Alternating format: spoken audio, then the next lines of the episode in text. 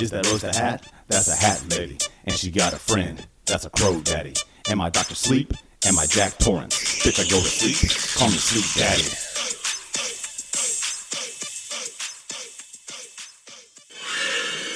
Here's Johnny. Sorry that I was a little bit late getting to the uh, microphone. I had a a bathtub lady tried to get me. I had to put her in my mind box. Oh, nice. Deal- Dealing with the bathtub ladies box is is uh, is a rough deal. Yeah, I'm. I, I mean, I also I decided to like microdose while I watched Doctor Sleep, which is probably so unhealthy. Uh, Oh, welcome to my views are my own special episode. My reviews are my own, where we take a deep, dark dive into, uh, in this case, The Shining and Doctor Sleep. My co-host today is Brandon Case. You might remember him from episode, I want to say 36, 39. It doesn't Somewhere matter. Just go look for it. It's called 2,653 50 miles from Canada to Mexico. But here's the craziest thing. So I watched Doctor Sleep for the first time uh, last week. It's been out for a while. It came out like in 2000 2019. It's the sequel to The Shining. And when, as soon as I was done with it, I was like, I liked that better than The Shining. Not only that, I think it made The Shining a better movie. So I immediately decided that was a can of worms I wanted to open, especially because people just fucking love Stanley Kubrick and cannot stand anyone ever questioning his genius. So I hit you up to bring you on and do this, man. uh, my first question, man, just right off the bat, I just want to ask you: Did you have a? Because I know when I just mentioned that to you, I was also I just said, "Hey, will you come on the podcast and do the review?" I didn't say, "Hey, what do you think about what I just said?" Uh, so this will be my first time hearing your opinion. right. Yeah, no, um, I think it'll be a fun uh, conversation. You know, as you say, uh, my views are my own. We'll we'll probably have some dissenting opinions uh, on on that whole thing. I do rather like uh, Shining, um, just from an analytical writing perspective, because that's kind of like what I do. Um, but the uh, Doctor Sleep was interesting and will provide some valuable points on of conversation. I think. I guess I should say a couple things off the top too. That this is going to be, you know, this is this is a film uh podcast episode. There, this is just this is film analysis. We're not going to be bringing a lot from the books into this. But having said that, I will just. I mean, I won't. There's no way to not mention the books at all. It has to happen some. But we're not here to discuss the books. But and, and I guess Awesome, because I have not read them. Oh, uh, neither have I. I just that I. It's just well, for one thing, I know that you know Stanley Kubrick has a well documented history of not doing like taking the taking a book from an author and doing something with it that the author either absolutely hated or disagreed with, or depending on the case. Uh, when he uh, adapted uh, Lolita from Nabokov, Nabokov, uh, he was very, very upset with that. Like, and he fought them the entire way through production, trying to make them stop doing it the way they were doing it. Because he was, you know, to him, he was like, "This is a story about, you know, a pred- a sexual predator who you're hearing the story through his firsthand account that he's supposed like supposedly telling a jury, and it's supposed to be an unreliable narrator. You're not supposed to sympathize with him." And Stanley Kubrick just took it and turned it into a love story, which I think many people since then have found, you know, but this is this is not about Lolita. But just in that same vein, you know, he when he did The Shining, Stephen King was very upset, and he's like, "This is not the story I wrote." Uh, right, and the Lolita themes come come uh, come and go in this. yeah, yeah, and there's a lot of child murder in both in both movies. Yeah, yeah, and and bizarre uh, sexual themes too, in interesting ways, which can deeper in the uh, the di- the uh, discussion there for sure. But Before we go too much more further, too, I you have a personal story that's uh, kind of links into this, but I, I think I should give a really quick formal introduction to the two films before we start going like, uh, and that's The Shining is a 1980 psychological thriller horror movie produced and directed by Stanley Kubrick, who at that time was considered, you know, a genius, and they would let him do whatever he wanted. And that's what he definitely did with that film. Uh, uh, he was was co-written with Diane Johnson, The film is based on Stephen King's 1997 uh, novel, The Shining. It stars Jack Nicholson, Shelley Duvall, Scatman Crothers, and Danny Lloyd. I actually kind of think it's interesting that uh, in that movie, uh, uh, Jack Nicholson's character is named Jack, and Danny Lloyd's character is named Danny. Yeah, I noticed that too. Uh, that was just a quick like overview of that film, and then Doctor Sleep, of course, a 2019 supernatural horror film uh, directed by Mike Flanagan, who I'm just now learning, like getting ready for this episode. I was learning a lot more about Mike Flanagan, and the more I learn, the more I like him. If if it wasn't enough, the fact that I loved Doctor Sleep, I've learned to like him more just as a director of other, other things he's done that I wasn't aware that he was the guy. Anyway, based on the 2013 novel Doctor Sleep by Stephen King, the sequel to uh, The Shining, and this one stars Ewan McGregor as a full grown-up Danny from The Shining. Uh, Rebecca Ferguson, she plays Rose the Hat, who I was calling Hat Lady through most of the movie, and fucking uh out of nowhere uh watch out hollywood Kyliegh Curran plays the uh young girl who's kind of the new danny and great actress. I mean i thought was there's a particular thing i don't like in in film or television which is the precocious child and it can be done so poorly and she did it so well it was actually great the whole time and cliff curtis he's the guy that plays uh Doctor Sleep's Billy? best friend. He's the best Billy, I friend. think. Yeah. The guy with like that uh, gets him into AA and gets him an apartment. Carl Lumbly as Dick Hallorann, and great job. I would say all all those act, all the people that uh, had to play a role where they played a character from the original movie did fantastically well. The ones that had to play them in their same age, the woman that had to play uh, Wendy Torrance, you know, they don't look exactly alike, but it doesn't matter. You know who it is, and it, it works really well. Henry Thomas, that's the guy that does Jack Nicholson Mm. superbly well. anyway, I'm already like off the very off the very jump. I'm just sitting here like heaping praise on Doctor Sleep. And I, like The Shining, I was like, yeah, The Shining came out in 1980. It was directed by Stanley Kubrick. He was an asshole. He made Lolita. He's a sexual predator. Moving on, Doctor Sleep. Mike Flanagan, shooting rising star. Kyliegh Curran, rising star. Ewan McGregor, so much more handsome than Jack Nicholson. I didn't say I didn't say all that.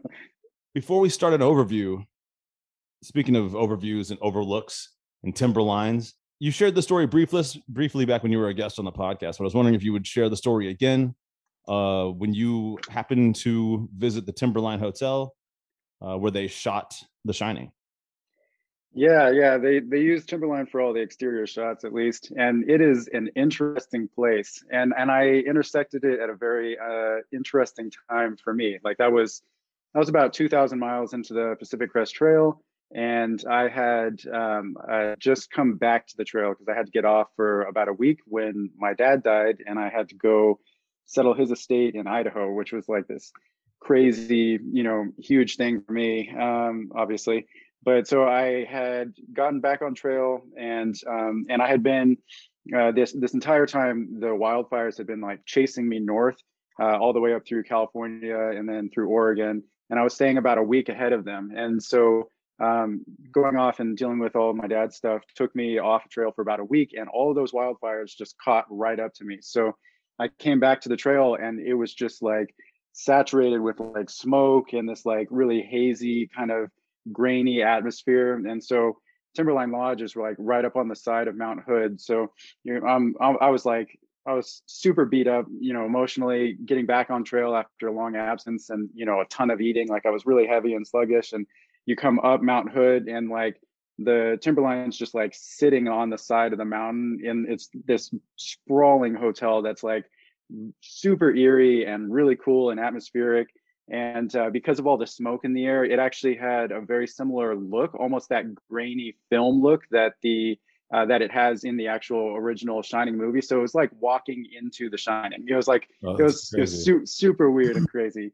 And so i actually went down and like investigated the hotel and stuff and it, it was awesome uh, real wild and and really fit the uh, the strange and dark tone and all of the emotional resonance that I was carrying with me as I was trying to like deal with all of the you know baggage from my dad and and him passing and um, and all of that. And then you have this like smoke and this craziness, and it's just like this super vivid place right up on the edge of the mountain. It was it was it was wild to visit in person, especially at that junction in my life.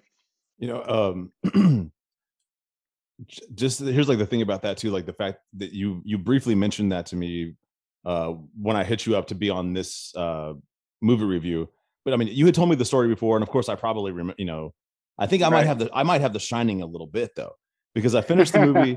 I, I finished Doctor Sleep, and I was like, this was good. I want to do a movie review on this, but I don't want to just do a movie review on this. I want to compare and contrast it to the original film, The Shining, because I think that Doctor Sleep is so good, and I can make an argument that, eh, like I said, I can make an argument that it perhaps is even better, or at the very least, it it finishes the loop and it makes The Shining into a full story. If you know, if The Shining is the trauma, Doctor Sleep is the healing, and it it's the whole life. It's the whole life of Danny but uh I finished watching it and I was like, well, I was like, all right, you know, but I, I always bring on a past guest when I do one of these. It's not I don't find a new person. It's always someone that's been on before.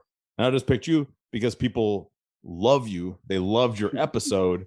And the first thing that I thought was like, people would like to hear Brandon again just because they because his episode your episode was so well received and like shared so much. It's one of the most listened to episodes I've ever made. So hmm.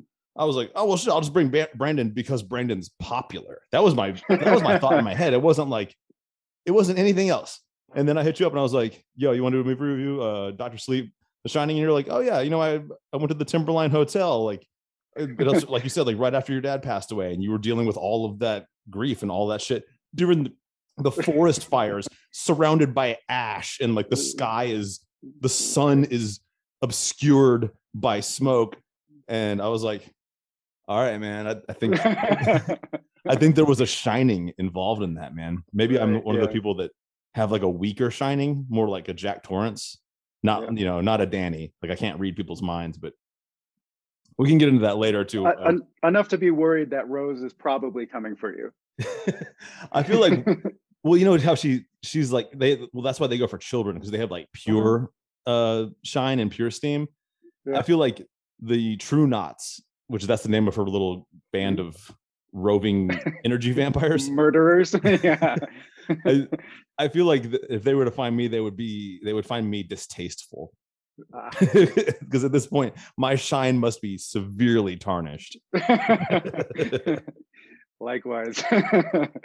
Let's take people on a little journey. We won't go crazy with it but let's uh do a quick overview and i think we should just do it in chronological order. We'll start with Stanley Kubrick's The Shining and seamlessly move into Doctor Sleep and just tell the story as it goes, analyze, discuss, say that we love or say that we don't love. And then, as always, at the end of our movie reviews, there's a rating system at the end. It's uh, we rated on plot, uh, acting, action, and a fourth category called wow factor. It can really be whatever you want it to be sometimes that can be the deciding factor. But we'll give each movie their, their individual rating system, and at the end we'll compare. We'll see uh, who got the highest score. So one thing I would like to bring up is just the very opening scene of the show. Like I've been saying a lot about how I love Doctor Sleep and that I th- that I liked it better than The Shining. I don't want anyone to get me wrong and think that I don't like The Shining or, or that I don't respect it. And as a matter of fact, uh, before we did this, I did a rewatch. I just watched The Shining again. And this time going into it, I read some articles, did some research uh, so that I would be alert to be looking out for the things that I'm supposed to appreciate. It's not an easy film necessarily. it's actually it's a it's a film that's meant to be watched several times so that you can see all these like really weird secret hidden things. Um, one of the things I find the most interesting is that the hotel itself has been recreated by architects or the, the interior of the hotel and they found that it's an impossible structure that if you were to try to try to build the overlook hotel based on all the shots from the movie you would just create a maze and hallways that go nowhere doors that go nowhere uh so on and so forth anyway opening scene yeah. we're supposed to be in colorado although we know it was in california because you've been to the real place but it's supposed to be in colorado little yellow car helicopter overhead shot uh, ends up being one of the most uh, overused movie tropes of uh, like opening scenes to a horror movie. I think of all time is the car driving through the woods shot from a helicopter. Yeah, and and he did a really epic job of that cinematography where you're just like swooping in through and it's unsettling and also beautiful and then you have the musical score in the background. Like it was uh uh it's a, it's a powerful opener. I can see why it got, you know, reused uh, over and over again, including in in Doctor Sleep. He used that exact uh scene later in the movie when they return. Yeah. That's oh man, I uh, I'm gonna have I'm have gonna have such a hard time getting through the shining section Without- of this without referring to Dr. Sleep over and because what I find so amazing about Mike Flanagan's work is if you think about what a, what a challenge he faced himself with, he chose to do it. He said, "I'm going to uh I'm going to make a movie based on Dr. Sleep, the, the book. I'm going to make sure that it stays true to the book The Shining so that there's coherency between, you know, so that it's coherent and it makes sense. But it's going to be a sequel to Stanley Kubrick's The Shining, and I'm going to keep that as canon. So anything that happened in The Shining exists in this universe. And he managed to marry it all together. And he made, and Stephen King was happy. I was happy. You seem happy. Yeah. Yeah, yeah, he had to walk that line because those are very different fan groups that have very charged opinions, and so he was trying to unify that that whole structure, which is not an easy task by any means. and I, I love that you brought up fan groups because I think that is exactly like a big part, like a big case to be made here. Is that there? I think there are people that are the the the Stephen King camp that are that may have like actually not liked the original Shining that much because they're like, well, this is not what Stanley King or it's not what Stephen King intended. And then of course there's the Stanley Kubrick people, you know, that are going to be like, anything Stanley Kubrick does is genius. Deal with it. oh, I just thought, thought of another movie. Uh, Get Out. Oh God, I love that movie. Like that, that's that's one of my favorite movies for sure. They did the. Uh, I think I'm almost certain, if I recall correctly, the opening scene to Get Out is a helicopter shot of him in the car, or at least it's at least it's used in the film, like when they're going out to wherever her parents live. hmm Yeah. Yeah, no, it became a trope for a reason. And you know, you can get into the symbolic symbolic stuff behind that is like going into the woods and you know like um, you know there's there's a lot of journey into like a dark and interesting place and sets up the atmosphere quite well so i can see why it's been uh, used over and over again throughout time Yeah, and I, I I know we're jumping around a little bit, but who gives a shit, man? Like, I mean, we, we're talking about cinematography right now, and uh, the cinematography of The Shining is probably one of the most well documented movies of all time for that reason, and it's uh, one of the main reasons is the use of the Steadicam, which had not been really. I know that it had, it had been invented before, like that's not the first movie to use it, but I think it's the first movie to use it to that effect. And that's uh, for people that are wondering kind of what I mean by that. It's uh, the scenes where Danny's on his big wheel Oof. and he's riding around the uh, the Overlook Hotel through all the hallways, and the camera like perfectly stays on him the entire time. And uh, Steadicams have changed quite a bit. Uh, like a modern Steadicam is actually a little bit more. It's a little bit different because it's on a gyroscope, so you can just hold it on your body and you can walk with it and it won't shake. But the the Steadicam of the 1970s was on was on wheels. It was kind of like more of a cart.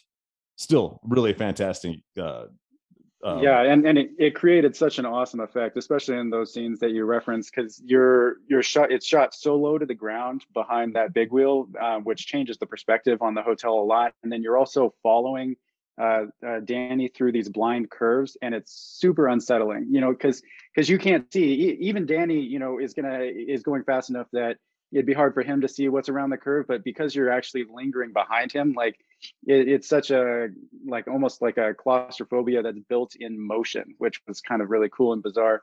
And they pioneered so much as far as you know again these these kind of shots and and technologies that actually moved forward through time like it was uh, a, a foundational work in, in those regards. So 100% agree. The cinematography was just awesome. I was gonna say I agree with you 100 percent too with the tight corners. That's what uh with this rewatch of The Shining that I just did is where I truly appreciated those shots the most. And it's not just it doesn't only happen with Danny, but those are the most visceral and they're the most fun to watch. You know, like but they they do it with everyone. They do it with uh uh Shelley Duvall, uh, who plays Wendy Torrance. When you know they do a lot where she's running up a, a flight of stairs or something, and you're behind her and you don't see what's around the corner until she's turned the corner as well and it's always so tight there's no okay so the the whole concept of the maze which you brought up as well like the how the internal architecture is, is literally impossible. Like I, that was all super uh, intentionally done. And and you know the maze is like a symbol that gets over used over and over again throughout the the piece. But um, but yeah, like that that overall feeling of that they um, did as far as being unsettled in the reality of this hotel and it becoming something more than um, you know like this physical structure that has logical coherence like that that was one of the things that i thought that they did really well as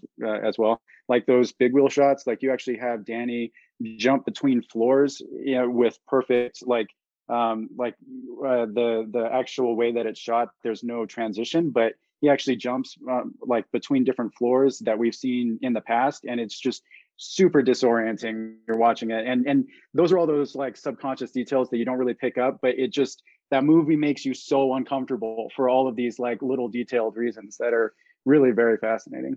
And there's so many theories behind some of that too because it's like for me and this not once again like I said, it's almost impossible for me not to reference Doctor Sleep now that it exists because that's what I really this is what I liked about Doctor Sleep so much is it answered so many questions for me like, or it put them it, it brought the Stephen King universe into it more solidly and then answered questions that The Shining just leaves open. And I think that was maybe Stanley Kubrick's intention was for you to be like there you know what is in the mind of man? You know but like because right. And and like that discomfort was definitely intentional. And it's also uh, probably one of the major bones that i have to pick with the shining is like i think that because he he wanted to leave it super open super uncomfortable super you know chaotic inside of the maze you know open to interpretation all that kind of stuff. But but i i do agree that that went a, a step too far into ambiguity where um, like I would have enjoyed the movie more if there were greater resolution, which I think um, you know dr sleep really tried to do the opposite as far as like knitting some of those things back together where you can actually you know gain a sense of fulfillment that was almost completely absent in the shining. Like there there's very little from like a uh, a structural standpoint that's that's uh, satisfying and and fulfilling in the shining. Like it just leaves you super uncomfortable. And uh, so so yeah so it's it's really interesting to compare the two on on that level. Absolutely. And that's uh and you know, and I love to read, and you know, like I, and I've read some Stephen King. I just haven't read these books, uh, mm-hmm. but I might after this, just because I I actually ended up inadvertently learning a lot about the books themselves uh, while I was, you know, reading articles and researching, you know, and interviews with people and what they said about things that had happened with this film. And one of the the biggest points, and this is uh, once again, uh, more shout outs to Mike Flanagan for seamlessly making this work, especially in the scene where Danny finally has to confront his father when his father has become part of the Overlook Hotel. He's another trapped soul. Uh, and he had to make some hard hard decisions too because he had he had like not only did he try to do the Stephen King version, but he tried to do the Stanley Kubrick version, and he made it work because Stephen King's version of Jack Torrance, Jack Torrance is not an evil man. He is in fact possessed by an, a supernatural force, an evil hotel. Wendy, let me explain something to you. Whenever you come in here and interrupt me, you're breaking my concentration. You're distracting me. And it will then take me time to get back to where I was. Understand? Yeah. Fine. And we're going to make a new rule. Whenever I'm in here, you hear me typing. Whether you don't hear me typing, what the, the fuck you hear me doing in here, when I'm in here, that means that I am working. That means don't come in. How do you think you can handle that? Yeah. Fine. Why don't you start right now and get the fuck out of here? and it even goes deep. If you want to get further into the book mythology, you can. I won't go that far into it, but there's actually both these stories tie into the Dark Tower series as well. There's Mm-hmm. uh and these stories actually tie into uh it and a couple other ones too. Uh even the Green Mile to a certain extent because John Coffey has the shining. Mhm. And uh obviously the children in it have the shining. That's how they're able to kill the that's how they're able to kill it is they have a bit a little bit of shine.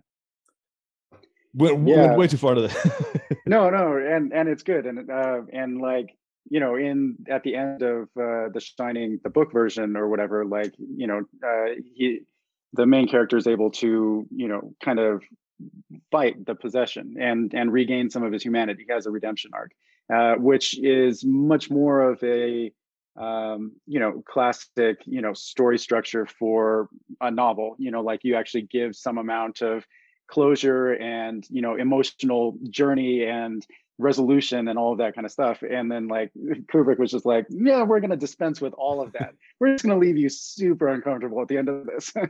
So so yeah no it's it's really interesting. And then how that ends up working out with uh, dr sleep too like which i'm sure we'll get to if we progress down the chronology at all. I think like precisely to what you were just saying, like you kind of sparked a new like, I was going to bring this. I'm still going to get back to Jack Torrance and Stephen King's vision of him, but you did make me think, and this is a little bit of it's how Stephen King writes, and it's the reason why he's the most adapted writer of all time. They've made more movies out of Stephen King books than anybody else, you know.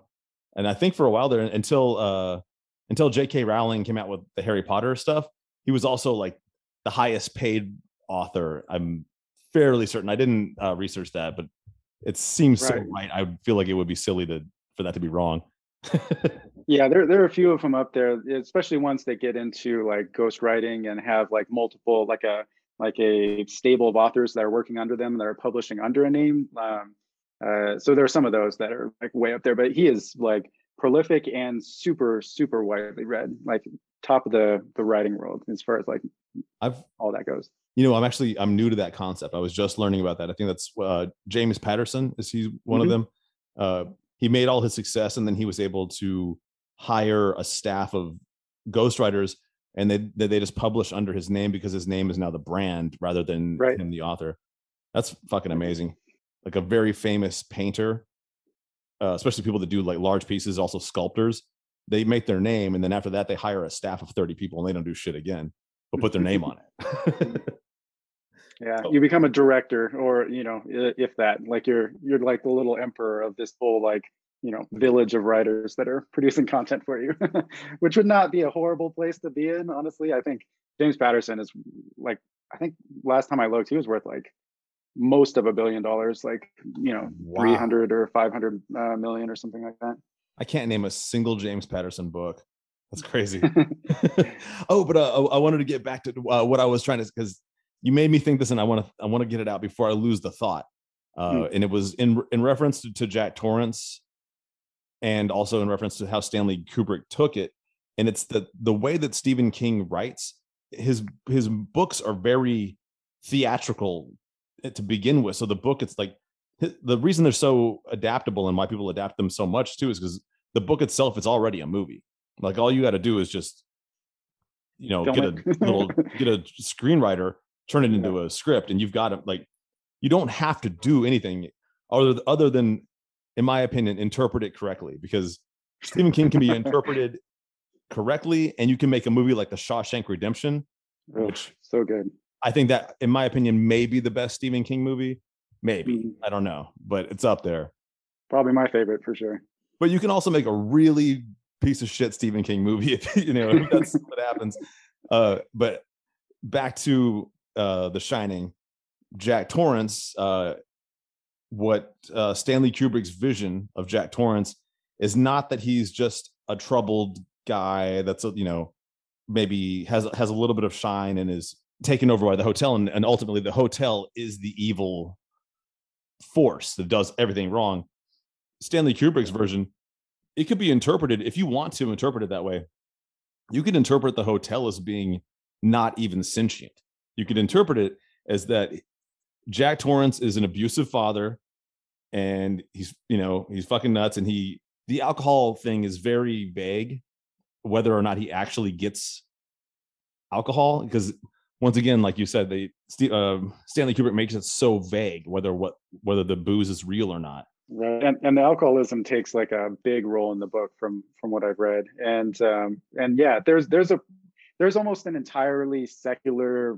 version of interpretation for The Shining, where you know there's not you you you can just toss out pretty much everything that happens that's metaphysical and still have a movie in which people are just going crazy and hallucinating.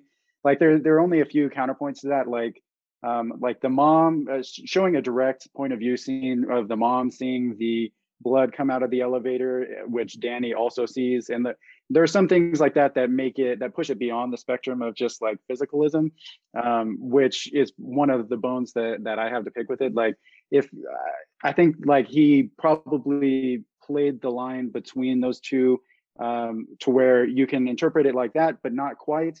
And then you can interpret it like you know a possessed hotel but also not quite. Like it just doesn't fill either of those categories at all. And um, and so that actually produces this like weird chaotic amalgam which is really uncomfortable and really worked for a lot of people. But for me personally i would have enjoyed either both of those being able to be absolutely true or at least um, you know not being quite as muddy. Like there's a little bit of mud that's that's in the middle of that. So it's really interesting how all that stuff worked out. And I uh not to sit here and be the, you know, and do my white knight shit, you know, and so on and so forth. But honestly, I really could have done without uh, some of the misogynism that Stanley Kubrick brings to the table. And I, man, I, I you know what? I just can't stop from doing it. But Mike Flanagan, when he brings, uh, I mean, first of all, like he, the actress that plays Rose the Hat, Rebecca Ferguson, but Ferguson, yeah, yeah. So I mean, he he made he you know she's a super confident or competent uh villain. Uh, it, it's and it's cool too because you know she's she's got a silly thing because you know she has a magic hat and she's in a silly group of like traveling vampire people. But the point is, and then of course, uh Abra, who is the new Danny, you know, she's the most powerful shine that has ever existed. I could go on and on and on about that, but uh I think you know one thing you one very extremely important thing you can bring up is that Mike Flanagan certainly did not psychologically abuse his actors or you know have no respect for them or uh, sleep deprive them or have them on set for an eight hour day and keep them for 16 hours to do a thousand takes. And that's what he did and that's what stanley kubrick did to shelley duvall is because he was like i want her to seem upset. And in my in my opinion i think that she could she's a good actress and she could have just he could have just been very clear with her what he wanted that scene to be and then she could have acted it. She didn't need to like in real life be going through uh, an actual trauma uh, right uh, yeah. And and uh, dr sleep also has like a lot more strong female characters like the you know they're just like really strong characters which are awesome. Um, so i always appreciate that in the movie and uh, and that was definitely uh, rather lacking in the shining. So the reduction of misogyny point up for Doctor Sleep. but I guess um, you know, and this does this does move us forward in describing the Shining in the in the Stanley Kubrick um, vision. Jack Torrance, uh, and, and another thing I would say about this movie too is this movie is practically almost entirely a vehicle for Jack Nicholson's acting. It's just it's like it's almost like they made a movie and they're like, how can we make a movie where it, we just show what a great actor Jack Nicholson is and do almost nothing else. uh, but there's a scene there when they're driving up to the overlook when he's moving his family up there to be, you know, and to be, he's going to be the winter caretaker of this isolated hotel that no one can get to them because of the uh, snowfalls and avalanches that keep this place isolated for five months out of the year. They're in the car and uh, they're asked, they're talking about the Donner Party, like the the famous, you know, pioneer people that ended up eating each other in the in a snowstorm. And I don't know how old Danny's supposed to be, but I think he's around five. And he's like, "What's the Donner Party?" And he's like, "Oh, that's uh, these people that got caught in the snow and they had to revert to cannibalism and uh, to survive." And then Shelley Duvall or, Win- or Wendy Torrance, of course, is like, "Hey, don't say that to him. You know, he's so young." And he's like, and Danny goes, "No, I saw it on TV." And this is the first time where you see that Jack Nicholson or that Jack Torrance is a bad father uh, Jack Torrance's response after telling his kid a story that you know he he might be a little too young to be hearing, and Right. he goes he goes no I saw it on TV, and he goes you hear that honey? He saw it on TV, and it's like yeah, you can just tell that he has so much contempt for his family, and right. and it continues in uh in this second viewing after like i had said like i wanted to go into this once again i wanted to give it a fair shot and not just be a flat out i like dr sleep better. I'm like i'm going to give the shining the fairest shot. I'm to i'm going to read the articles. I'm going to read the interviews. I'm going to go in here looking for these things that people say. And the stuff where like where people say like to, you know, to watch jack nicholson because he like stanley kubrick did do an interesting thing where he doesn't focus on someone's face even though there's something important happening there. And there are times where uh you know there's a lot happening in the scene and you're not looking at jack torrance but if you were you would notice that he would be looking at danny with just pure hatred yeah no it, it's uh it's pretty crazy. The um and you know whether you know whether there are merits for setting jack nicholson up or not the he did a fantastic job of acting. He plays the worst guy. Like that that contempt and malevolence is there from like the very beginning which i think was one of the bones that uh, stephen king had about this was you know he wasn't uh, jack torrance wasn't supposed to be such a negative character from all the way from the beginning but but from the very outset you can just feel it in in jack nicholson like he, that that twist that like psychotic kind of like break element to him. And and it's like it's palpable and uncomfortable and he does like a fantastic job of acting but um, but it is definitely structured to uh, to highlight that. And then you know what you were talking about as far as like the things that you can see in the background like anytime that you look at, at nicholson like he is like in character and focused and hating his family like, yeah it was pretty pretty awesome and uh, and disturbing and uh, uh, yeah that was uh, awesome performance Wasn't it around here that the Donner Party got snowbound? I think that was farther west in the Sierras. What was the Donner Party? They were a party of settlers in covered wagon times. They got snowbound one winter in the mountains. They had to resort to cannibalism in order to stay alive. You mean they ate each other up? They had to in order to survive. Jack. Don't worry, Mom. I know all about cannibalism. I saw it on TV. See? It's okay. You saw it on the television. I guess, man, there's there's no way for me to get around it, but I, that for me, in so many ways, Doctor Sleep informed The Shining for me. Uh, Hmm. The scene where Danny confront, you know, where Danny as an adult confronts the ghost of his father, and they're having a conversation, and you know, and they both have great, great lines in that scene. Uh, of course, uh, Danny gets that line where he's like, and you know, he's a recovering alcoholic. He's, you know, he was uh you know homeless and violent and drunk for most of his life trying to escape his shine. So you know he's been sober for eight years at this point and he's got that saying where he says a man takes a drink the drink takes a drink the drink takes a man. And Mm. uh but then of course jack torrance's an- like the thing when he when you hear his contempt for his family in that scene it it informs so much of the movie the shining for me. I was like uh makes a lot more sense. Yeah he's like you know he's just talking about like you know there's so many mouths to feed you know and you're like you're a hardworking man you're trying to do all this and uh and the only medicine is alcohol because your mind is a blackboard and the whiskey is the eraser.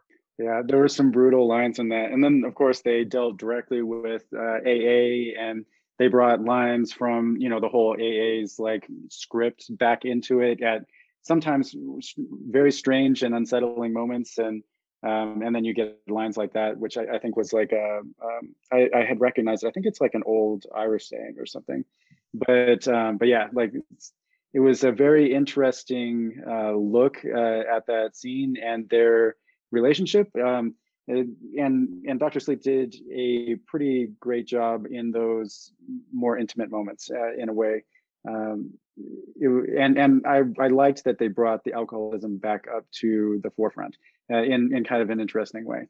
And and you know gave you a character that was actually you were rooting for yeah, in in a way the which was kind of lacking in the shining. Like you really couldn't like uh you know Jack torrance in that film. Like there he didn't really have that redemptive edge at all and one of the things that was so cool about dr sleep as you brought up was the the villains you know were actual people. You know they they had their whole own like personality that had a layer of complexity to it that wasn't just like psychopathic. You know like they were doing crazy awful stuff you know murdering kids in really brutal ways and stuff like that. But you still understood them to be a person whereas you know jack nicholson is more like uh, like a psychotic force of nature almost. Yeah.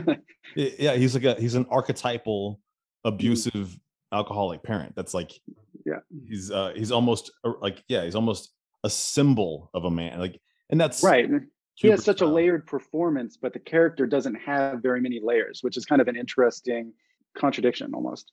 One other thing that I, like I, I would i'll try to leave the book out of it further like going further but there is an interesting fact and i think this was uh, mike flanagan's choice to try to stay to keep the the the, the kubrick fans happy uh, and not go fully Stephen King on it because Jack Torrance is actually supposed to get another uh, arc redemption in Doctor Sleep, which uh, Mike Flanagan decides to leave out. Uh, oh, really? Because yeah, he's supposed to actually help Danny rather than oh. just confront him and try to to harm him again. He yeah. actually there's like still a glimmer of the man he once was, and he actually tries to help Danny fight against the the hotel. But uh I think actually, I think it was wise. Just keep uh Kubrick's The Shining as as canon, and that Jack Torrance as who he is. Like, otherwise, it would be confusing. I think. Yeah, no, I I, I agree. I actually didn't know that that was part of the books, um, but I think it worked well uh, this way. Um, and then it, it all gets complicated, especially when you're trying to not only weave everything together but keep that canon. You know, because like in the because the Overlook Hotel um, was didn't blow up, which happened in the books. So then you have it sitting derelict for like 30 years. But um, now in uh, Doctor Sleep, you they're able to like turn on the boiler and the and the lights and like there's like electricity and stuff for this derelict uh, hotel that's been just sitting unoccupied for like 30 years. So I mean, sometimes you get holes that come about from uh, having to work those uh, disparate elements quite so much, but I think he did a pretty good job of navigating a number of them. I mean, because you got to think, like, not only was he, I think I said this before, but you know, he had to stay true to the source material of Doctor Sleep that he was creating. He had to stay true to a Stanley Kubrick film that was primarily like what most people think of as canon for the story, and then stay true to the source material of a book that Stanley Kubrick completely diverged from when he made his original film. And he held it all together. That's why I mean this these are some of the things that like some people might watch it and go like, yeah, but it it doesn't have, you know, but Stanley Kubrick didn't make it. I feel like almost is entirely the argument. uh but let's I guess let's let's get back into the shining as uh get, get through the get through the overview a little bit because I feel like I've basically been overviewing uh, Doctor Sleep and I meant to be chronological and I certainly didn't do that. But I don't know if you noticed this uh I thought this was, was an extremely important part for the Jack Torrance character. And that's that uh, he's supposed to be the caretaker of the Overlook Hotel. Uh, but in any scene, you know, you either see him like trying to write or supposedly writing. Never ever is he working. And if you notice that there's so many scenes where Wendy is like she's in the boiler room checking the boiler, like she's got her overalls on. she's got she's got uh coveralls on. She's like she's working constantly. She's the only one that does any work. So i don't know if you uh caught that like yeah. that no i, I thought that that was very interesting and um uh went with his character quite a bit and and and really kind of added some uh likability to wendy who kind of went in and out as a likable character i think that that element uh, really served her character quite well as far as making her likable and um, and you know as a foil to uh, to Jack. Uh, so and which is interesting too as far as being as far as we were talking about with the misogyny and, and all of that later like um, those things get super complex. But I, I liked that, you know, that was like one of her main elements as far as being a strong female character. Like she she did a pretty good job uh, of like keeping everything together while he was completely falling apart. So that was probably my my one positive take on the presentation of women from that movie. but yeah, it uh, it was interesting. And I suppose I mean the the terror like the terror of that movie or the horror of that movie, what it's supposed to be, I guess from the, the different viewpoints is, you know, Wendy's viewpoint is uh slowly realizing that your husband is insane and has contempt for you and wants to kill you and wants to kill your both your child. Yeah. Uh then you have to think that and I, I know that Stanley Kubrick didn't super uh you know he had he showed very little sympathy for uh Jack Torrance and kind of showed him more of you know more as an evil man primed to be this person, but still there's that horror from his perspective, which would be slowly realizing that you hate your family and that you think that they're a burden on you and that they're the reason you're not happy and that you want to kill them. right. And and he seems to be racked with guilt at certain points, like when he wakes up from that dream and it's like, I dreamed that I killed you, which also like was as far as like story driven elements go, like the ways that um, Kubrick uh, prefaced that violence and like uh, reinforced it all the way back to the beginning with the mentions of, you know, the past events with um, somebody who had the direct experience of killing his family, and then you know you had the Donner Party, and then you have like his dream about killing his family. So you get this this reinforced rhythm going forward leading up to his actual attempts to go out and kill his whole family um, which was really great. From like there are a lot of things that are from a structural like standpoint of you know story writing that worked really well um, in the shining but um, but yeah we get that one moment where you know he comes out from that dream and is like super distressed and, and distraught about having you know precipitated this violence on his family. So if you were ma- imagining it from the various characters perspective like there is definitely a horror line for him in terms of realizing that this is happening and who he's becoming and being unable to stop it. Um, that's kind of an interesting way to to dive into it. Um, but yeah. I really like and that was a thing i learned recently about this is a, a tool that Stanley Kubrick uses in a lot of his films, which is uh I guess you know it's probably been used a lot since then because he's been copied so many times. But it was more you know and and even now traditionally uh, your film has a antagonist protagonist dynamic and it's kind of a dyad and in this particular one you've got uh, jack versus danny danny versus the hotel the hotel versus jack jack versus the hotel and so throughout the entire movie, there are completely different dynamics of who the antagonist and who the protagonist is at any moment because Dan because the hotel is trying to consume the, the hotel wants to destroy Danny, but the hotel wants to destroy Jack. And Jack mm-hmm. has to fight against the hotel, and Danny has to fight against the hotel, but Jack wants to destroy Danny, and Danny has to fight against Jack. It's like so uh in this in this particular rewatch after i was looking out for that uh that dynamic i was like that really does add such a huge layer to what otherwise if you know if we're very blunt about it is an extremely simple plot. The plot is a man and his family you know a man a wife he's supposed to be a caretaker he goes insane he wants to kill his family the hotel is haunted he freezes to death they escape. That's the whole story. Like there's, there's, it's not a complex story but yeah when you add all these uh very interesting uh elements of like filmmaking and cinematography and everything else we said like all the things they do to try and like uh throw you off and make it uh off and unsettling then you come up with a, a you know like it is you know it's a it is more of a piece of art I I would. Right. Yeah, and and all those layers of conflict are what drive like interest in the story, and they he does a great job of taking conflict out of like all of these different elements. Like everything is in conflict with everything else, like all of the time. Super uncomfortable, but it's it's great for driving interest, and it pulls you through the movie really uh, it like just yanks you through, you know, like because you've got all these questions and all this conflict, and it just like drags you forward by force once you once you get to that those first opening hooks, you're just like sucked into the rest of it. Before we get all the way further to, to the end, when you know Jack has been fully, completely possessed, and and we uh, pass over into Doctor Sleep as the story continues. I do want to bring up uh, who just happens to be my favorite character and almost my favorite character in Doctor Sleep as well, even though he's got a very small role in both films, and that's Dick Hallorann. Uh, Dick Hallorann is the head cook of the Overlook Hotel.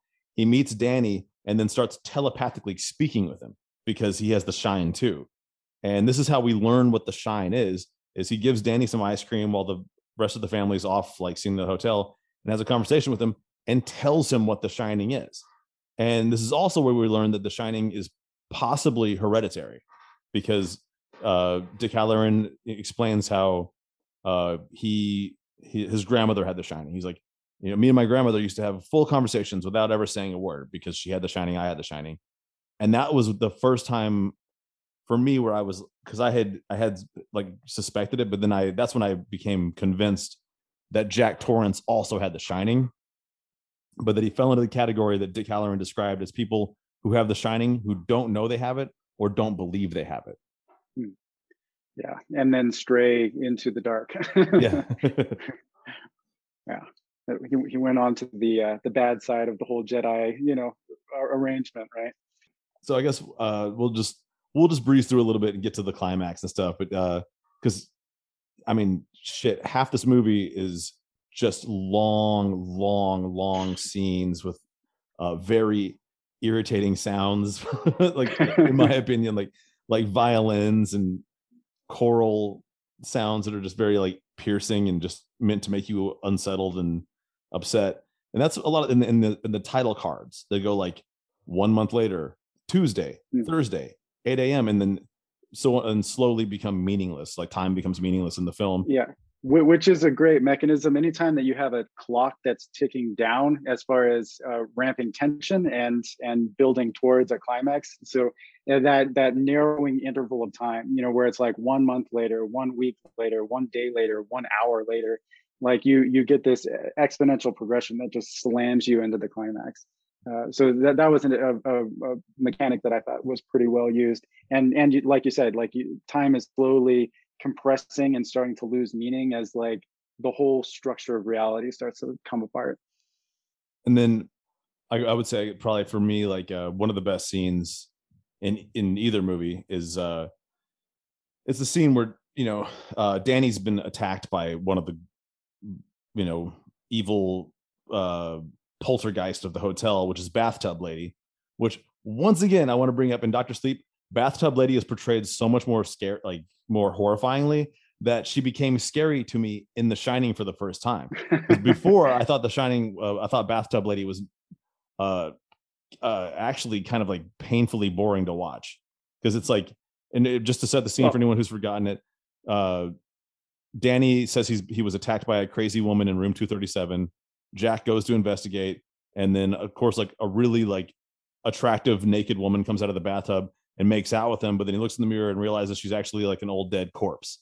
And then for the next three minutes, it's just like violins and cymbals and showing images of the of the like the lady's decaying body from and then like zoom in, zoom out, decaying body, zoom in, zoom out. Jack Nicholson is upset, scared, and it, it just goes. And I was like, end this fucking scene, man. like there, and that's that's I guess that's my biggest complaint about The Shining all in general is the pacing, mm. uh, and the fact that they'll take a scene like that and just do it to death. It's like that's you know in the way it would have been done in Doctor Sleep, you would have been like scary lady jump scare over, which is a much more modern approach.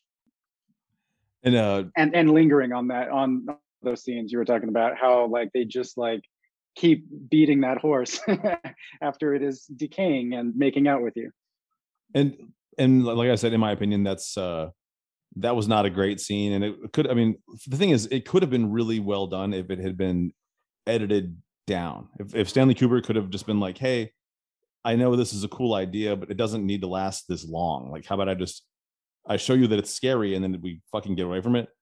However, in his defense, the scene that directly prior to that is the scene where Jack goes to the bar. And another thing that uh, I was looking out for in this, which I think is very interesting, is any scene, almost any scene with Jack in it, uh, once like things start start going awry, uh, it's a scene where he's somehow near a mirror, and there's a light shining, like I guess signifying that he has the shine, and that everything for him is a reflection, and uh, that's when he meets the the bartender.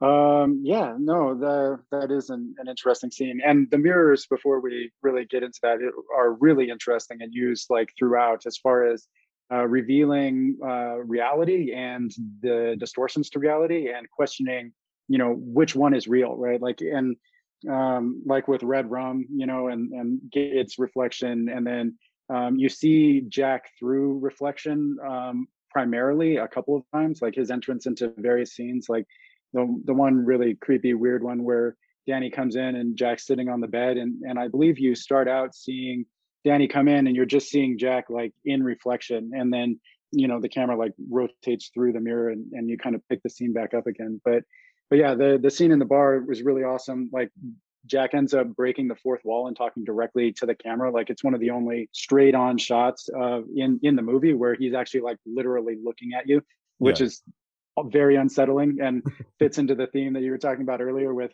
you know Kubrick just kind of you know really lingering in these scenes because unlike the modern approach you know which is very much that jump scare move on you know like he wants you to sit with the discomfort in a way that's well it's very uncomfortable and and it's not it's not really scary it's just really uncomfortable and you're you're trying to like you have to like sit with it which is has its own uses and stuff, but but is like very uncomfortable. So yeah, so if you wanted to get back into the uh, into the bar scene, um, uh, where you know Jack Torrance is talking to, I think it's Lloyd, right? Yeah, it's Lloyd. Um, Lloyd, yeah. Lloyd's a creep too, man. Yeah. I I think that some of uh some of Jack's best acting in the whole film is just him just talking to Lloyd about how like because he sits down and goes like I'd give anything for a drink I'd, I'd give my goddamn soul for a drink. And then immediately there's a bartender. And mm-hmm. uh, I don't, this is an interesting thing to notice that as soon as Jack uh, takes the his first drink of whiskey, he does his evil face, which is the so it's a it's a face he does whenever he's like when he has the axe and he's trying to kill his family or whenever he's doing something evil. He does the thing where his eyebrows go up and his uh he creates an underbite, like his, in his bottom teeth show, mm. and uh, it's just it's but he hasn't done that the entire film, and he takes a sip of whiskey, and immediately his evil face happens, and I just think that's right. Amazing. And he says he's willing to trade his soul for for a drink, and uh, and then you really get that uh, the sense that that transaction has taken place. What'll it be? I'm awfully glad you asked me that, Lloyd because I just happen to have two 20s and two 10s right here in my wallet. I was afraid they were going to be there till next April. So here's what. You slip me a bottle of bourbon, a little glass, and some ice. You can do that, can't you, Lloyd? You're not too busy, are you? no, sir. I'm Not busy at all. And then, of course, immediately the, the party starts he meets Grady, the former caretaker of the hotel who murdered his family with an axe successfully.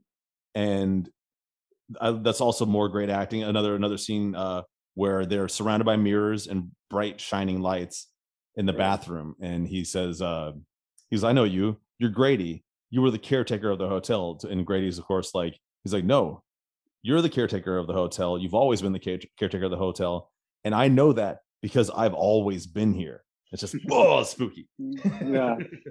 I don't I, like having a weird I would not follow a weird bartender into a bathroom and then just like let him, you know, preen my my clothing. Like that that would be so uncomfortable with that whole thing. Um, yeah, he's, but, he's cleaning him. yeah, he's like literally like just meticulously like cleaning him and getting like closer and closer. And like the whole thing is like super weird. And they're the only people in this like really intense, like lit red bathroom. Like the yeah. whole thing's very odd. well, there's also, I mean, I mean, if you want to bring up like some of the, like, yeah, some of the very bizarre sexual uh moments too. There's the first time that Wendy Torrance sees, like, where where we finally, and this is where I, I believe where Stanley Kubrick finally is like, okay, I'm going to let Stephen King have it that supernatural things are happening. This isn't all in Jack's mind. And this is when Wendy finally starts to see the uh the ghost too. Is she is running upstairs trying to find uh Danny, and there's a furry, there's like a man in mm-hmm. a, a bear costume giving head to like a man in a tuxedo, like just right there in front of her. And then they both sit up and stare at her. yeah super weird and then you you add that uh, you know as a as a visual motif danny has been placed with and associated with bears throughout like the entire thing. Like his you know when he's in his like bed like the pillow is an image of a bear and like um yeah no that whole thing gets gets very weird. And, and you can there like i i watched some reviews and stuff online that were like dissecting some of the symbolism and stuff and uh, and it's uh, it's fairly prevalent throughout the whole thing. There's, and there's also there's a, you might have noticed this, or, or at least on in some of the like some of the research people have done. There's a bearskin rug in front of the Mhm. fireplace that appears and disappears. So there's Mhm. uh, it's only uh, it's only in certain scenes, and I think that they correlate to whatever might be going on. So if uh, if Jack's in a certain type of mood, the bear is there. If Jack's in a different Right. mood, the bear is gone. Right. Right which, which kind of relates to that overall thing of you know sexual predation and like the having that line be a potential valid interpretation while also having other conflicting lines which is where you know this whole thing becomes this unsettling and chaotic mess which uh you know is is very concerning. But yeah that that's uh, that's a very gripping scene that I think has taken uh, significant hold in cultural relevancy. Just the music from that, um, that one moment, like that, like that, will be in my brain for all time. it's just like locked in there now. It's and yeah, like to bring it to some of what you were just saying too, like where there's these themes and some are very, very subtle. It's like where you wouldn't notice them at all. If you watch the movie one time, you wouldn't even first of all, you wouldn't notice the bear shit. Almost almost certainly you wouldn't notice that. But there's the the extremely blatant, it's in your face. This is an allegory for an abusive relationship. Uh Wendy has an abusive husband. She wants to get away from him and she can't. She's tra- and like, you know, in this, she is actually literally trapped Literally, in an correct. isolated location that she can't leave but there's so many ways you could say this is an allegory and, Mhm. or or even the, the part where she's able to when jack is coming for them and they're locked in the bathroom and she's able to get danny out. She gets him through the window but she can't fit herself. Also very allegorical for the way a lot of women feel like i can't leave this i can't leave him. I can't get away from him but i can at least get my child away. Like you know i can get this child uh, maybe to graduate or get out of school just get away from this fucking guy and never have to come back but she has to accept that she's there forever. So those are all which they're in your face. They're not subtle. They're you know like i say it's an allegory but it's almost like he's just he's might as well just be giving you a ted talk yeah no definitely. And and then like how you progress through those layers is really interesting. And then at the you know and the different ways that the symbols like recombine to be looked at in like the like the baseline you know of the story conflict and plot and then you have like deeper you know potential allegory and then underneath that you have like the like hazy uncomfortable you know child abuse like sexual abuse kind of a thing because all like the main physical abuse that um it, like storyline is above that and like very clearly visible. And then you have like potential you know child sexual abuse. And then um like one of the deeper ways that uh, you can interpret a piece of fiction a lot of times is to because it's all coming out of one person's brain for the most part uh, you know when you get into movies sometimes it gets a little bit more diffuse because you have a whole bunch of people working on it but especially with a novel like it's uh, uh, frequently a person redigesting their own internal symbolic architecture um, and themselves and how they relate to their own childhood their own you know masculinity and femininity and sexuality and all those kind of things which uh, stephen king has a very interesting and distinct landscape on that you can feel like throughout his works. They almost all have like weird child sexual stuff that uh, paints a very vivid picture like and then when you move it into a movie and everything gets rehashed again uh, you lose a lot of that sometimes like with um, uh, which is why some of his film adaptations are just like phenomenal. Like shawshank redemption is one of my favorite movies. Um, but uh, but yeah so how you have these like tiered layers that go down as far as um, how deep the allegory goes and then how diffuse it becomes is really very fascinating. And uh, I think they did a good job with that in this movie. Although, like I said uh, several times now, I feel like it was a little bit too too uh, too muddy, too you know uh, non-specific. And it might be because we are a modern audience, but um, you know, like because expectations for media have changed so much over time, and things have you know they've tightened a lot. You know, not only in the literal jump scare sense, but just in general as far as like what the audience is willing to uh, accept and look for. And so our interpretation, which is probably more nuanced uh, than a lot of what past audiences were looking for, kind of uh, those things start to break down a little bit more. So it could have been fine that that was all like muddy and underneath the surface. But yeah, for for me, I'm like I, I'd like a little bit more clarity than that. Like like at least like not at least one step more towards uh, Doctor Sleep. Um, maybe two would have made The Shining just like like it's already kind of a masterpiece, but like beyond, like it would have brought much more of a sense of fulfillment and and and satisfaction from that whole experience. I want to I want to jump off with what you just said about like uh, uh you know a lot of the the intentional muddiness of what Stanley Kubrick is doing, but right now I'm it's time that we bring back my favorite character, Dick Hallorann.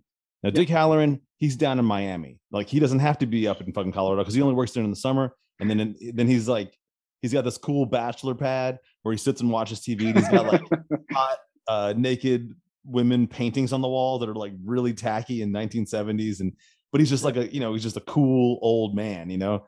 And but of course danny he's got a psychic connection to him now shines to him and he's like we're in trouble. I need your help. And dick hallorann just a good dude. Uh and this is what this is what begins what i which i think is probably one of the most interesting things that stanley kubrick does in the whole film which is i think it's a a series of ev- events and shit that takes fucking 25 minutes or more of the movie of just boring stupid shit that dick is doing. Like he he calls the fire service. He goes hi this is dick hallorann. Can you let me know the phones are down. Can you call them? And then the guy calls them and he calls and he calls back they go to the trouble to have him call back and he goes nope lines are still down i can't get a hold of him there and he goes okay i guess i'll go to the airport he goes he's on the he's on the fucking airplane they show a scene where he stops one of the flight attendants and he goes, "Excuse me, can you tell me what time we're going to land in Denver?" And she's like, "Yes, 8:20." And then he looks at his watch and he's like, "Okay, it's eight o'clock." And on and on and on. And he calls his friend, and then his friend and tell and then I will say this: best line in the movie is when he's trying to explain why he's going back to the hotel, and he kind of like can't say because I'm telepathic, and he goes, "Well, I'm telling you, I have to go back to the hotel because those people we hired." Turned out to be a bunch of irresponsible assholes. And then his friend just takes that at face value and he's like, Oh, okay. Larry, just between you and me, we got a very serious problem with the people who are taking care of the place. They turned out to be completely unreliable assholes. And gives him the snowcat. And then Dick Hallorann drives through the snow, and this takes you know ten more minutes, and then there's like five more minutes of him walking around the hotel. And so, with all this shit gearing you up, you're like, Hallorann is there. He's a heroic figure. In any other film, he would be a heroic fi- figure. He would be going in here to save the day. And the fucking second he runs into Jack Torrance, he hits him in the heart with an axe and kills him instantly, and that's it. It's he's out of the movie. Yep. Yeah, yeah, that was working against like all of the common tropes and your conceptions going into it, including, you know, for people who had read the novel and everything, like uh, Kubrick was like, no, I'm just gonna kill him in one axe swing, like right there at the beginning of his entrance into the hotel, and he's dead now. You have no hope of escaping. Like, you know, you guys are just totally SOL. and then of course there's the the uh the highest climax of the film is the chase scene through the um the shrubbed whatever it's called the the hedge maze.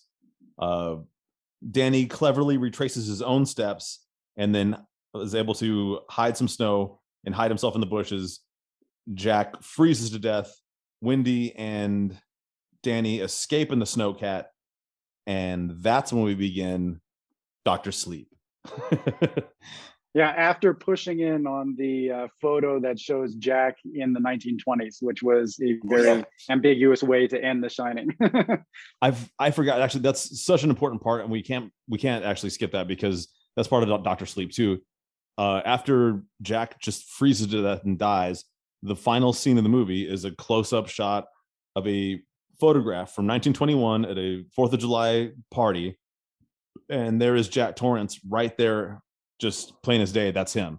So, and there's a million theories uh, that when you die in the hotel, the hotel takes your soul and you become part of the hotel. Uh, that that Jack was always part of the hotel. There's so many theories. We could do two hours of fucking podcast on that week, but moving into yeah, I, I, I I like the the hotel ate him personally, as opposed to you know. Uh, anyway, that that's my favorite one. He, he died there. It it consumed him, put him into the cast. Yeah that's what i believe as i believe that the hotel had eaten his shine and therefore had taken him as well and that's why he's part of the hotel and that's why he's now a bartender there when danny returns 30 years later. But this isn't 30 years later this is just like a month or two. Uh danny is obviously severely traumatized. Wendy and danny have moved to florida. We're in dr sleep and it's getting fucking awesome. Bathtub lady is for real scary now. She's not fucking a three minute violin cymbals and chimes and shit. It's actually like a scary thing. But guess what? Dick Hallorann came back because The Shining, those kind of connections, even though he has passed on into another dimension, he can still come back and talk to Danny. And he teaches Danny how to create boxes in his mind because all of the evil spirits from the hotel are tracking Danny and they want him. Dick Hallorann teaches him how to put them in boxes and uh You gotta hear this. World's a hungry place. And the darkest things are the hungriest, and they'll eat what shines. Swarm it like mosquitoes or leeches. Can't do nothing about that.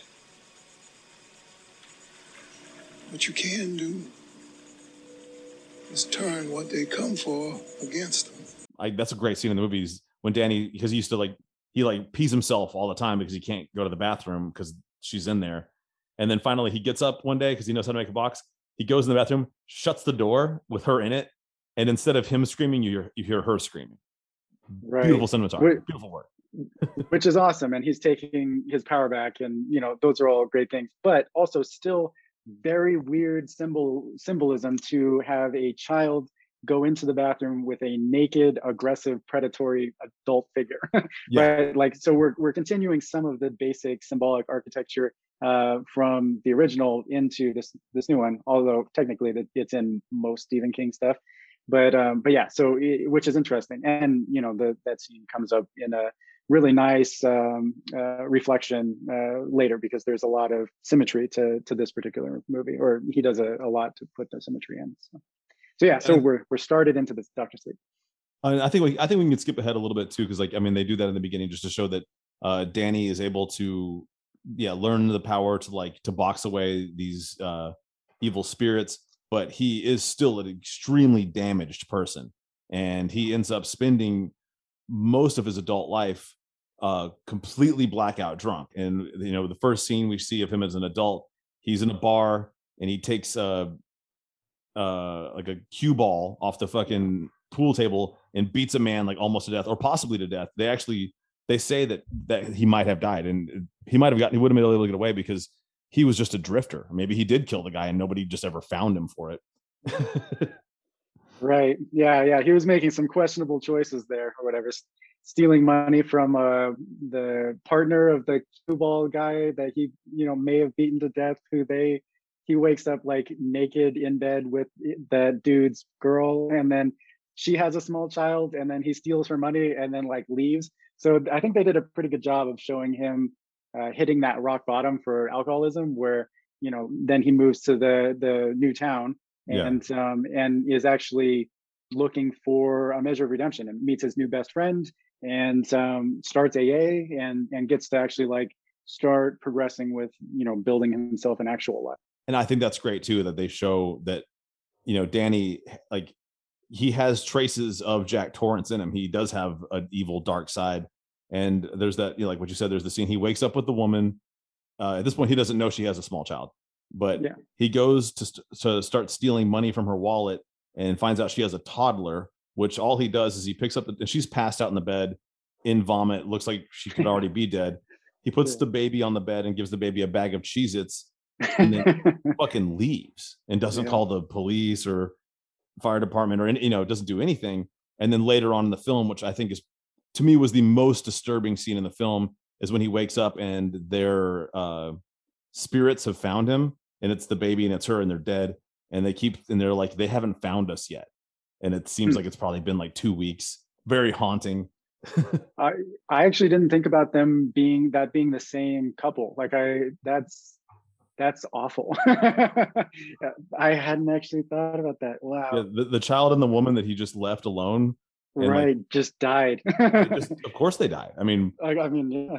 because Uh, what's that baby gonna the baby can't open doors Right. so, so and i mean it, and like you said if that if that man that he had beaten in the in the uh bar if that had been the boyfriend he certainly wouldn't be coming back Not around coming again if he was even still alive he could be dead as well or at least Yeah. You know severely injured in a hospital somewhere so Yeah. that was i think i think that was i mean aside from aside from the baseball boy uh death Oof. scene that Yeah. had to be the darkest most troubling scene in the movie for me personally Yeah. but uh, just what you're saying though i mean we when you're talking about Ste- you know stephen king in general but then the shining and dr sleep in particular you have uh predators that kill children and in this particular case because the true knots which i guess we should really introduce them better uh led by um rose the hat performed by rebecca ferguson amazingly so well. And then her uh co-buddy is uh crow daddy. And uh they uh they show the scene where they recruit a new member because she's, she's a pusher and her power is that she uh she I mean, basically it's a jedi mind trick is her power is she can tell you to do something and then you do it what's her name andy rattlesnake snake bite andy Yeah, Snakebite Andy. Snake Bite Andy, and then the old, the very old, very tall man is Grandpa Flick. He's the oldest of the True Knots. We're led to believe he's been around since ancient Rome because the uh, the energy vampirism of their their lifestyle keeps you alive forever. So the True Knots are the they're the true villains of this. He's uh so he's moved to a new town um you have the true knots uh who you you know just done a great job of introducing and are super weird and creepy and interesting um and uh, and then he meets his new friend and then we're like uh setting up the new actual conflict uh conflict which partly comes from meeting abra and like going into that whole thing and yeah, that's uh his connection to Abra is very much like the way he became friends with Dick Hallorann. Is they have a psychic connection, except it's just in this particular instance, Abra is the most powerful. I don't what should, should I say, shiner. She's the most powerful uh person with shine maybe ever. She's like a she's like uh Jean Grey or some shit, you know. But I wanted to go back to the True Knots for just a moment because we were we we're talking about like the theme, the thematic uh, element of child abuse that goes into this, and it's that for one thing, the True Knots don't just find like so they survive off of finding people with shine. They're not vampires. They don't just they can't suck anyone's blood. They have like they have to find someone with shine. The some the person has to be at least slightly powerful. The shine has to be powerful within them for for it to be nourishing, and in order to make the shine pure, the person needs to die in fear and agony. And because of it, for whatever reason, it's the easiest thing for them to do is to hunt children with shine as opposed to any other aged person. So there's not any adults being hunted. It's always children with this group. right which, is like super weird and creepy um the and they do a great job with those particular scenes um like uh with the baseball boy i don't know if you want to establish anything else before we get into that but the No, let's, we should go right into baseball boy. Just okay I think that'll okay yeah so that sets off so the true that- knots. right so so the, that's probably that's definitely my favorite scene in the movie probably it's like one of the strongest scenes as far as just like um the emotional impact uh, for me and you know so you have this like long build up that actually lasts for quite a while um, setting up characters and everything and getting you into the world introducing everybody and then they just slam you into this scene where the uh, the True Knots find this um, uh, hunt down this young boy, like hone in on his shine, and he's this you know little baseball uh, boy who's you know young. I don't know if he's like ten or whatever, and then they kidnap him. You know, classic van kidnap where the uh, emotion pusher who's basically Jedi minding everybody is like, yeah, get in the van, and he's like, okay, I'll get in the van. Yeah, and then they pinion him to the ground, like literally like tie him to the ground like spread spread eagle and then Rose starts um, literally torturing him, like stabbing her her knife into him, and then is is on top of him and rocking in like a quasi sexual kind of a, a, a scene, like shot up from his perspective, as if you know, well, she's like rocking and everybody's kind of uh, quasi organic, uh, orgasmically consuming his uh, his essence, his shine, and uh, and he's like screaming, and she's like purifying him by pain, and like all talking about how like the shine from children is so much better than you know uh, than anything else. It's like pure and, and everything. In, to the point where later in the movie um, when she's talking about danny she's actually like yeah your you know your shine is actually really good um, despite um, your age despite you not you know being a child which as she's making the same kind of like weird like sexual like writhing you know like stabbing torturing thing where she's got her thumb leg and stuff. But but yeah so i mean you couldn't that couldn't be more of a line about sexual predation of, of you know children than pedophilia. Like the idea that she's uh, surprised that this like orgasmic consumption is good even though he's an adult like I was just like, oh my god, dude, this is intense. But but yeah, but that that baseball voice scene was like it it hit so hard after all of that introduction and how visceral it is. And most of the time, like even if you have like a child getting killed, like you don't usually have a child being tortured and and then all of the like weird layers on top of that. So it, that was the point for me where I really like sat up and, and took notice of this movie and as being like you know having it had something to say yeah. and that was a very impactful scene and disturbing but but also good and and and uh i guess like it's good too because we i feel like uh and we call him baseball boy because abra calls him baseball boy and, and abra is the secondary it's a it's another one of those like it's it's another thing that's kind of similar to uh the shining where in the shining uh who's the antagonist or who's the protagonist and in, in this it's kind of Danny, it's kind of Abra, it's kind of the True Knots, and then eventually it's kind of the hotel again. So it's there's so many moving parts in here. But uh he's called Baseball Boy because Abra, when he's when Baseball Boy is killed and he has that shine, it alerts her to the fact that it happened. And it's so traumatizing that she screams it. And the way she communicates with Danny is on a chalkboard wall that he has in his in his in his little room. And the wall explodes with the word murder and then she just writes baseball boy because he was you know he had his baseball uniform on. And that's the beginning of the second act. You're wondering why i'm wearing such a funny hat. I always wear this hat. So much it's a part of my name now. My friends my very very best friends they just call me rose the hat. It looks like a magician's hat. It is.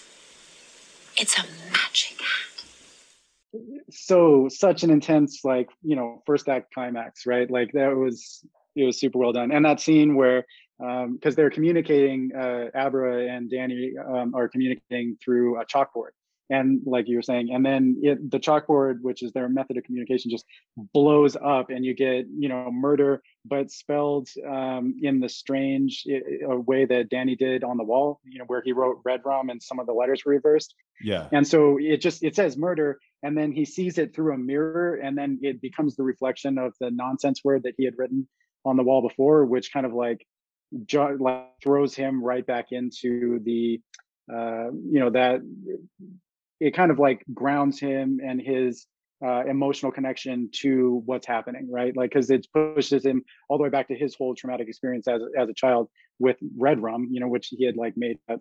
And so that that whole scene, which it, you know, like you said, I think that's the first act climax. It just hits so hard. Like that was definitely that was probably my favorite part about yeah in Doctor Sleep.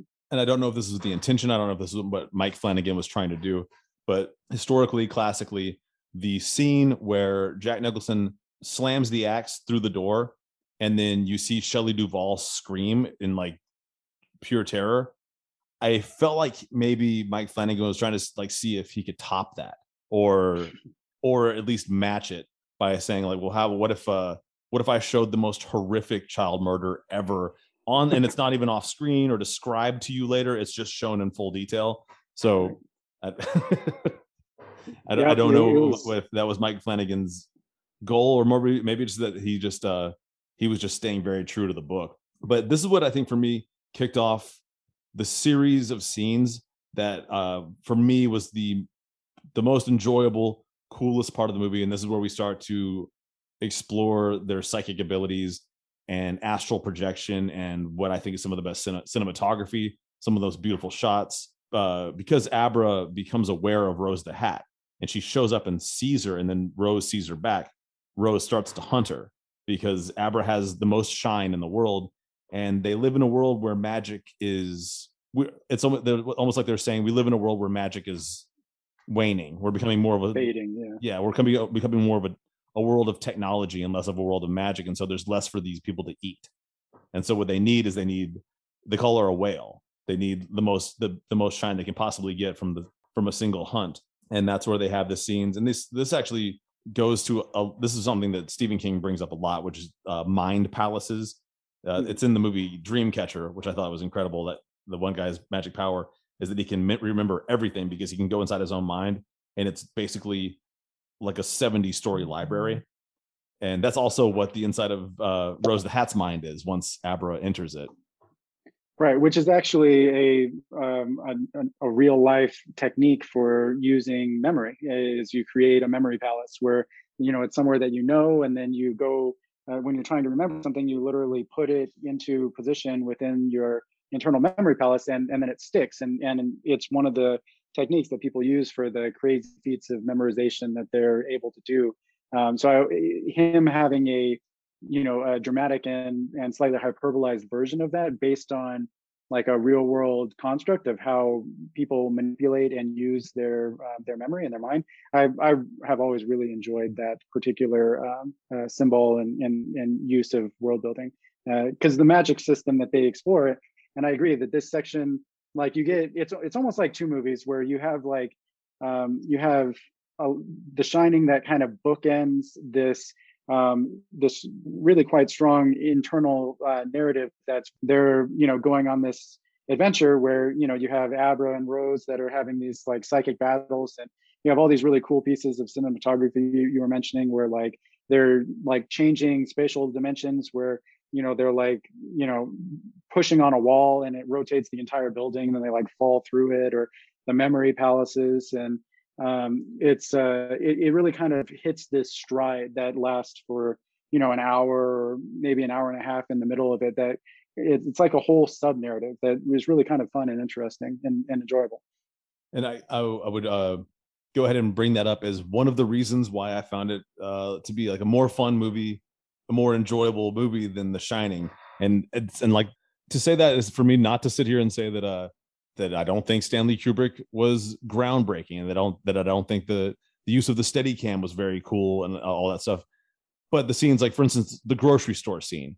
Rose the Hat is grocery shopping Abra is watching her through her own reflection in the in the uh, milk uh, cooler, and when Rose the Hat gets close enough, she realizes that she's not looking at her own reflection; she's looking at Abra. And Rose tries to reach out for her, and Abra makes the entire like series of glass coolers explode and shoots Rose on her ass, like sliding across the entire grocery store. And it's just an you know and everyone in the grocery store is like, "What the fuck just happened?" And then, I mean, that scene's amazing. Uh, what, uh, for me, though, one of the, the scenes I thought was just absolutely incredible is because you know Rose the Hat. What she does is she goes on top of her RV and meditates, and then she astral projects essentially, and she flies up, you know, above the earth, above the clouds, and flies all the way to to the town that Abra lives in. You know, hundreds of miles away, and then floats down, and then uh you know, like, yeah, like you said they change the dimensions a lot of it's kind of the like it reminds me of the movie inception that changing of physical possible realities but yeah she comes in through the window she walks in and she's you know she thinks she's being sneaky she thinks she's to get abra and she reaches in to abra's mind and gets degloved which is how i've heard it sp- uh, spoken to and apparently mike flanagan has done that in several of those films but that's where the person gets her hand stuck in something and has all the skin ripped off of it. Yeah like like I, I don't know if you're familiar with ring avulsion where it's you know some if you have a ring on and then the ring gets caught on something and gets yanked off it can pull all of the skin and connective tissue off of that finger so that it just strips it down to basically a bare skeleton and and it, that's like that's like my one of my worst nightmares and it, they, he did a good job of portraying that like where you're just stripping you know degloving is, is a great word for it but oh. yeah well, the, the, thing is that's so fascinating about it too is like you know because Abra is so powerful is mm-hmm. that you know this is all happening in Rose's mind and it's all happening in Abra's mind, but because of the fact that it's it's one of those things and like I think it kind of like it's kind of like maybe takes some of like his cues from things like I don't know if you've heard of this like some monks were able to like meditate to the point where they were able to like burn themselves without adding any kind of heat they could just do it and I think what they're trying to say with this is that being this deep in your mind for it feeling that real, the injury will be real too physically for you. Because when she returns to her actual, when you know when her mind returns to her body, her body is injured. Yeah, which, which is a cool scene too, where like she slams back into her like astral body, slams into her her physical body, and like blasts her off the top of the RV. Um, but that whole um, thing, that whole boundary between reality and um, these kind of internal um, metaphysical experiences is really interesting. I mean, you get it all the way back down to the Matrix, where you know they talk about the mind makes it real, and yeah, yeah. Um, and so so like this is like that, like jacked up a couple of levels, where her hand is like literally stripped down from a filing cabinet that was in Abra's brain, and you know, so yeah, they they play with that in a really interesting and fun way you know heading towards the third act and i i mean because i we can't stay on the true knots forever even though they are fascinating and fun but there's just i think it's one of the most satisfying scenes i've seen in a movie in years and there's and it's a two part so it's it's a it's a satisfying and then and then immediately just extremely uh distressing to me uh, and they do and they combine it all at once. But uh the true knots are hunting abra. They, they now know where she is. And with the help of Danny, at this point, uh, Danny is now like uh, Abra's parents know who Danny is. They know they know that Abra's powers are real, and when they they pull this amazing trick, and they're they're driving Abra deep deep into the woods, and they get her and they tell her to like sit on a picnic table and just sit there and meditate. And the True Knots finally arrive, and they're there and they're like, "How easy could this possibly have been? We got here, we got her." And they realize the entire time Abra had been projecting her the uh like I guess her essence or whatever like they thought it was her it was actually just a teddy bear that she had imbued with her spirit and so they get there and they real and this is what's so great about it you know leading up to this everything is supernatural. Everything is finding you know a ghosts are trying to get you you put them into your mind box. Uh a true knot is trying to get into your mind. You have a psychic battle with them. In this particular scene uh, Danny and his best friend from AA have just gone and gotten some hunt some deer hunting rifles and posted up in sniper positions. And then instead of any psychic battle or any shit, they just opened fire with guns on the True Knots and just start killing them. After you know, like I love that it's just suddenly it's just it's suddenly a scene of a bunch of unarmed, or I guess they they all have guns, but it's it doesn't matter because these are snipers and they're hidden, and they just start getting sniped and and they kill almost all of the True Knots. and uh, just an amazing scene. And so I I was just cheering. I was so happy. They go yeah. down, but uh, what's her name? Fucking Andy the Snake Bite Andy. Snake, who who Snake Bite Andy, who we got introduced to in the very beginning, where she was luring pedophiles into a cinema and then like carving into their face uh, like a, a like a brand or whatever in order to like punish them and and giving her emotional push to like um, try to make them, you know, uh, you know, basically revulsion towards trying to be with another, you know, child or whatever. So she has this whole like, you know, again, sexual abuse, like weird, you know, thing about, you know, men and and that whole thing, and then enter this part where she's the last one of the True Knots that's alive uh, that you know we know about that's in this firefight or or whatnot, and um, and and then you can kind of go back to finishing off the, how this works out. I guess, oh yeah, I mean, so yeah, so like like you said, Andy doesn't begin. She does not start on in this film as a villain. She starts out as just kind of like a little vigilante on her own, but is adopted by the True Knots, and they convert her to becoming a True Knot, which I don't fully understand how that process works. Probably got to mm-hmm. read the book to understand that. But she's dying. She's about to die. You know, she's on her way out, and Billy, Billy is Danny's best friend at this point, and he's, he's the guy that got him an AA, got him sober, got him a place to live, got him off the streets, did you know, did everything for him. It's truly, really is maybe the only best friend he's ever had. And Danny's like, "Don't go near her," and but mm. Billy's not listening. He walks over to her, and the last thing she says before she dies, she goes, "Kill yourself," and he can't control himself, and he takes his uh, deer hunting rifle and shoots himself in the head and kill. And it's just it's terrible because at this point you've really grown an attachment to Billy. You because re- especially everything he's done for Danny and the fact that he took him at his word that this shit was real, and then he's dead. And then unlike every other true knot who died in agony and was screaming and was afraid to die, Snakebite Andy dies laughing and is it's just it's so disturbing. It's so terrible. Stay back, Billy. Kill yourself. No! Billy!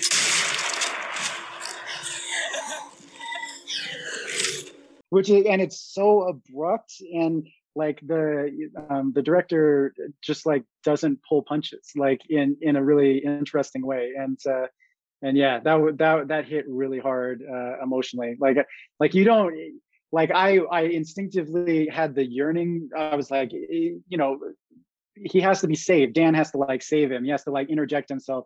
Use your psychic powers dan. Like sh- shut his mind down. Shut her mind down. Do something. No boom his he just blows his own brains out and then he's dead. And uh yeah it was that that hit really hard too. That was a, a really intense scene. Well let's take it into the third act so we can begin our rating process. But we cannot skip very important uh scene of action that occurs before the final showdown with uh with um rose the hat because there are still true two true knots alive and one of them is Crow Daddy, who uh, we believe is like the second most powerful True Knot, or he's her right hand man.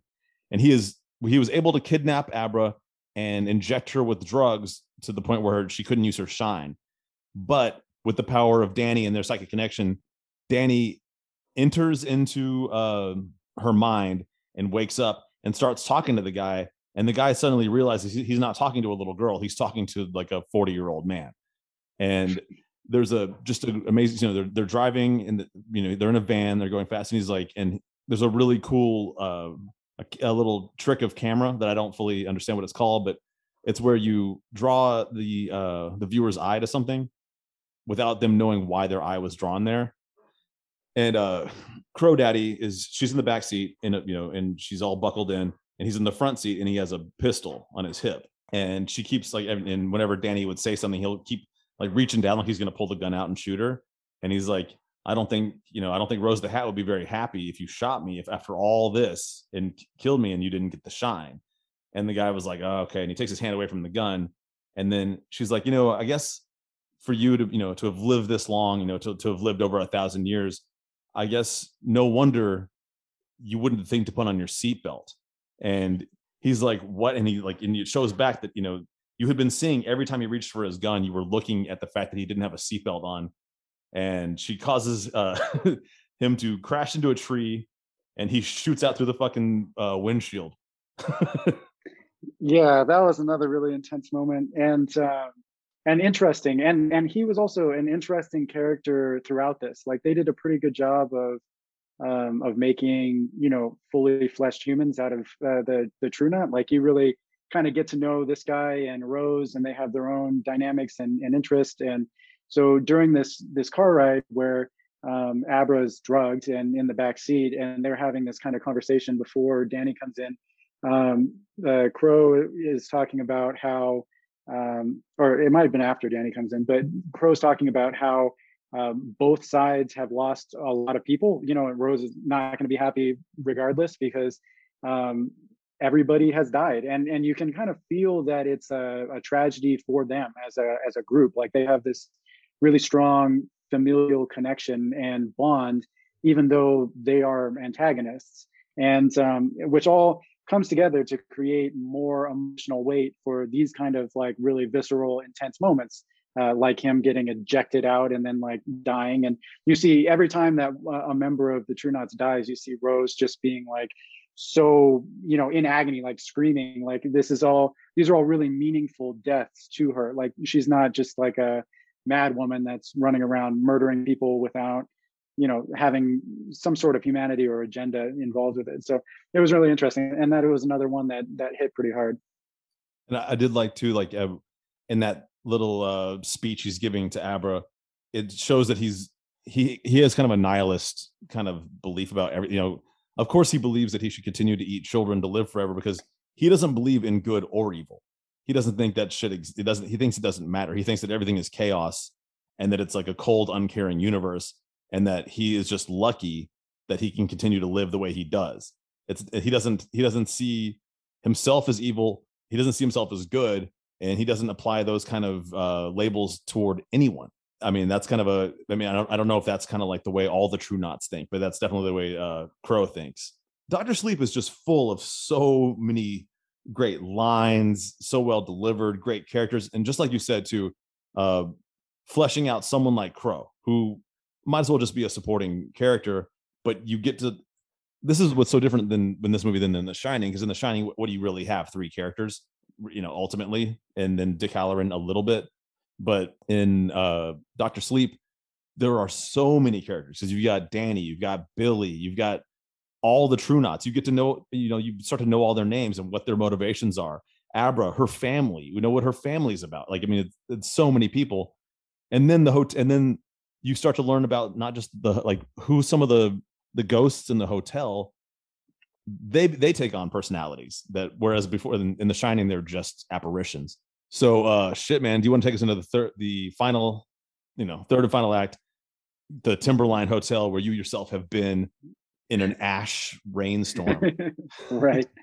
Yeah yeah no so we uh we transitioned back into um going up to timberline because um you know, because Rose is, or to the Overlook, because um, you know Rose has lost her entire group, you know, and she is both, you know, super pissed off and you know still needs to, uh, you know, eat, right? So she's still chasing now not only Abra but Danny, uh, because they both have like an incredible amount of shine. Although I, I don't think she really really recognizes that about Danny yet. We, we kind of hit that, you know, going forward, but um, but yeah, so she is ready to do anything to go get Abra.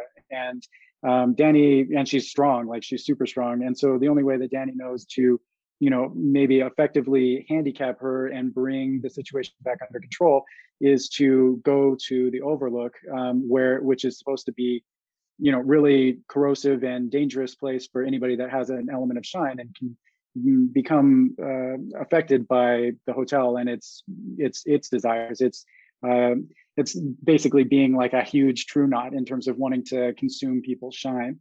I, and, I love that. Um, I so love we, that element that they brought into it. That the that the uh, that the hotel and the true knots are the same thing essentially. Mm. I just I don't know. I think that's just a a very very cool plot point you know that yeah piece of the world building like you have the same kind of constructs on different scales and so the the, the hotel is is like this big personified version of the True Knots uh, and presumably more powerful uh, so all very cool so yeah so we we head up we we get the same shot that opens the shining although now it's been rendered in super dark tones and and there's snow falling and you know you're sweeping up the valley. And we head up into the actual hotel uh, where you know the the end sequence is, is going to unfold. Oh man there's so many fucking good scenes in that too. But yeah i love it uh, they get there and uh danny's like uh you know like hold you know wait out here. I have to go wake it up and mm-hmm. as as he walks through the hotel all the lights like come on wherever he walks but a uh, very important scene uh, is that the very first thing he does when he gets in there is he goes down to the boiler room and turns everything up to 11 so that it's uh so that it's unstable and this will all come in to play later and i think it makes stephen king probably very happy when he saw the movie because that's Mhm. actually how the shining was supposed to end or it's how the book the shining ends uh uh rose the hat arrives she's very terrifying she's there to get him and that's when uh i think abra says you don't know where you're standing and she gets pulled down to the typewriter where jack nicholson had been typing all through the shining and immediately is trapped in the hedge maze Yeah, yeah, and and then you have this whole like long sequence. She, of course, is uh, very strong and scary, and so she's able to work her way free of the hedge maze. I don't, I don't think I'm missing anything particular there, but um, and then and then you get these really kind of fun and awesome shots of her uh, exploring the overlook. I, I think that I'm not sure if this happens after or before, but but I distinctly remember her walking past the elevator and seeing that you know iconic scene of the the blood just like pouring down and you know so far every person that we've seen interact with that um like wendy and you know danny were like super freaked out you know had like this normal human reaction but instead rose just kind of smiles and is like oh that's interesting and then just like keeps walking. She, yeah, she, she's she finds it amusing. Yeah she finds it amusing. And um and so yeah so you get you get a lot of these kind of like fun fan servicey shots that bring back pieces of the shining um as you're moving towards this scene with her and the typewriter and then they try to confine her um and then she breaks out because she's strong oh they were trying to to lock her into uh, one of danny's boxes where Yeah, they were she was- making at, she thought she was in abra's mind she was in danny's mind. Right and and so you know abra was just there as bait and so danny's trying to like close a box around her but then she's like "No, i'm like way too strong for this and just like blows up the box and the whole illusion that they have and um and then we get uh, to replay um, uh, one of the critical scenes from uh, the shining where uh, now it's rose um, you know chasing uh, danny back up the stairs uh, as as he's trying to fend her off with an axe uh, like Wendy had done with um, Jack uh, using a baseball bat. I think this is under dispute by some people. I think this is a cool as fuck scene and amazing and just a great and a great way to just finally take out Rose. And it seems like uh, Danny won't be able to do it, but she she gets him in the leg. She uh, hits his ephemeral artery. He is gonna die any minute, and she and he's full of shine. So this so she's becoming more and more powerful even now, while Abra is trying to hide in this hotel that would also like to uh, eat her. So Abra's in even more peril than ever before. But at this moment, the, this is the whole reason that Danny had lured her to this hotel. He had no intention of surviving this encounter. He just wanted to have Rose the Hat be inside the hotel. And she's looking at him and she's breathing in his shine. And she goes, Oh, I've noticed you have something special. And he's like, They're not special. They're starving. And he just opens up all of the boxes of every evil spirit he's ever trapped in his mind and lets them out and then they take physical form in the hotel and consume rose the hat of course danny is then possessed by the hotel goes to room 237 where it all began to kill uh, abra but she's powerful enough to wake him up just long enough to get him to go back down and fight the hotel's uh, influence against him long enough for the fire to begin and boom the entire hotel goes up in flames. There you have it. Danny becomes the Dick Hallorann to abra and the cycle moves forward. Yeah, which is a, a pretty fun and uh, interesting way to to go about it. Like he, uh, you know, as far as like a, a character and everything goes, like he re readdresses and releases all of those, you know, ghosts that he's been holding inside of himself, and then all of it gets consumed in the fire. And like, there's some pretty strong symbolism in in all of that. Uh, and it and like you said, it's the way that Stephen King originally ended the Shining book. And um, so I'm sure he was probably pretty pleased that we were making it all the way back around to uh, his original vision. And and with with him being a sympathetic character and being able to stave off some of the possession, regain himself long enough to be of use to the people that he cares about, and then you know kind of go out in his blaze of glory with all of the uh, evil things that he's been holding in are now just burning around him. well yeah but uh, as I, I it's my oh and actually I, we totally forgot that there's there is a final scene that's very important those the evil spirits of the hotel they are they're not trapped in the hotel because the hotel is gone they are free to now hunt abra but abra is more powerful than even danny ever was. So the final scene is the horrifying bathtub lady is in the bathroom and abra sees her and goes like oh and goes and walks in the bathroom and shuts the door and as we must assume then traps bathtub lady forever. So bathtub lady's a fucking idiot. She- like you would think if she's a, she's kind of a one note horror, right? Like Yeah. she, all she knows how to do is be like peering around the bathtub curtain, and then she's like, "I'm scary, and my breasts are very sad," and then like that's that's like all she can really do. But I mean, Uh, don't, don't get me wrong. If I saw a bathtub lady in my bathtub, I would fucking not be able to pee in my bathroom either until until I could find a shine shining friend teach me how to make boxes. So, all right, man, we're gonna start the scoring process. This is gonna be very difficult, and I think there might be some people out there that are gonna send me some hate mail if things don't go their way. But we're gonna start with plot, and if you would like, uh, we'll score. Uh, sh- uh, we'll do the shining first, and it's gonna be we're gonna have to be pretty pretty fucking tough on some of these things because it's a five star score. So we can't, you know, otherwise you're tempted to give everything a seven. You know what I mean? So let's, Yeah. so I, I think five is uh, a better way to do it because you got to be more realistic. Like, was it truly five stars? Was it truly as great as it could possibly be? Or was, you know, so the plot of The Shining, uh, fucking Jack Torrance gets a job. He takes his family, they go to a hotel, they get isolated, he gets cabin fever. The hotel is haunted actually. And he tries to kill his family, but he dies. What do you what do you say, man? Um, yeah, it's, I would say personally, for me as a writer, because of the intricacy involved with some of the rhythm and repetition that I was talking about, where, you know, you're introducing story elements and then, you know, like you see them over and over again in order to create the effect. And some of that kind of crossplays with, with plotting. Um, I'll give it a four because there were things that left me not satisfied with uh, like I said, I think some of it was a little bit more diffuse, and the plot architecture itself was very simple.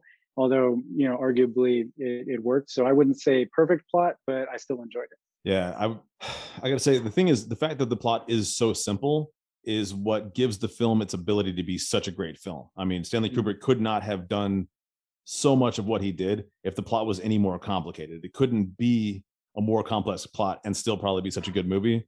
But I do Mhm. have to agree with you that that it's still we're grading this on plot, not on an overall how great was. And you know, like I said, I'm not I'm not grading this on how cool the steady cam shots were. I'm grading this on plot. So I'm gonna go with you on that. I'm gonna say that The Shining gets a four. It is a great plot, but it is not the perfect plot. Right. Uh, we we have other examples of things that were just like fantastically plotted. Uh, so yeah. All right. Uh, now this one, uh, this is going to be interesting because you you can't say that either film didn't have great acting, but we are going to have to score on acting. So sadly, I think the best way to do it is to do an overall. And so, because you know, and I'm not I'm not trying to influence your decision at all, but I was going to say like you can say, hey, maybe that was one of the greatest performances of uh, Jack Nicholson's career, and or you could say maybe that wasn't one of the best performances of Ewan McGregor's career.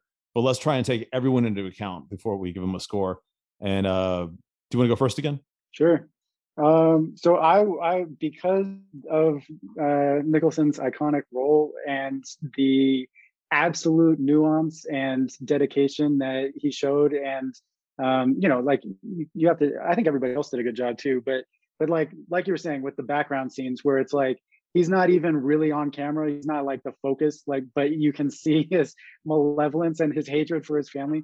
Like I, I, I don't know. I'm gonna give it a five. Nicholson did like an amazing job uh, with this movie. And um, and i think everybody else did a great job too. There were like emotions everywhere. So so yeah shining gets a five for me God, man, I'm so tempted to to say the same. So like, because like you said, you know, Jack Nicholson, of course, he steals the show. Uh, the the little boy that played Danny, uh, Danny, because his name is Danny, but I can't remember his last name right now. But uh, great great child actor. Show you know did a really good. I'm terrified.